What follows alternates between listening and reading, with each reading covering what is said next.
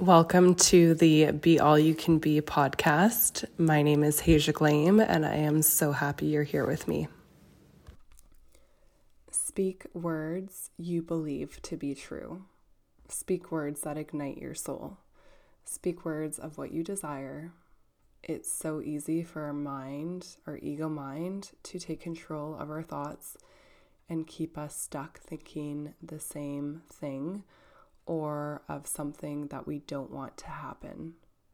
So, listing off all the reasons why it couldn't work, which is all made up. And I'm here to say that controlling voice is not your best friend.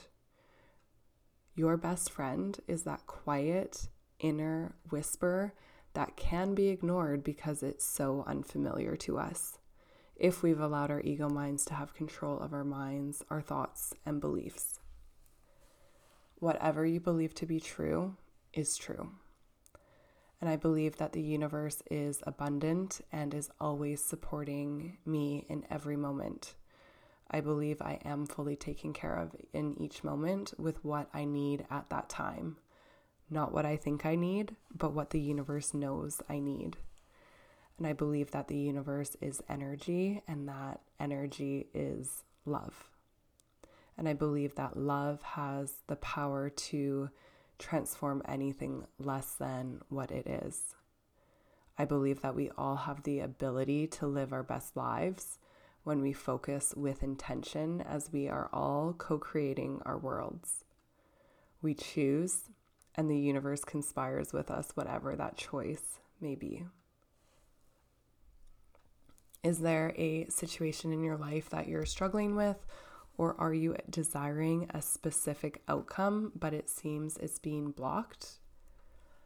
Here are seven simple steps to support you in this. Step one forgive yourself for trying to make things happen. Step two be willing to see there is another way and trust you are supported. Step three write down, speak, or feel and think of what you do want and trust that it is available for you. Step four affirm. Speaking or writing your desire is powerful as you're using another force to support what you desire. Step five, thank God, the angels, the universe, source, however it resonates with you, for their support and release your desire. Let it go. Step six, go about your day doing what you can in that moment and choosing to show up with a good, loving attitude, knowing the present moment is what matters most. And step seven, my favorite, expect miracles. Whatever you do, do in love.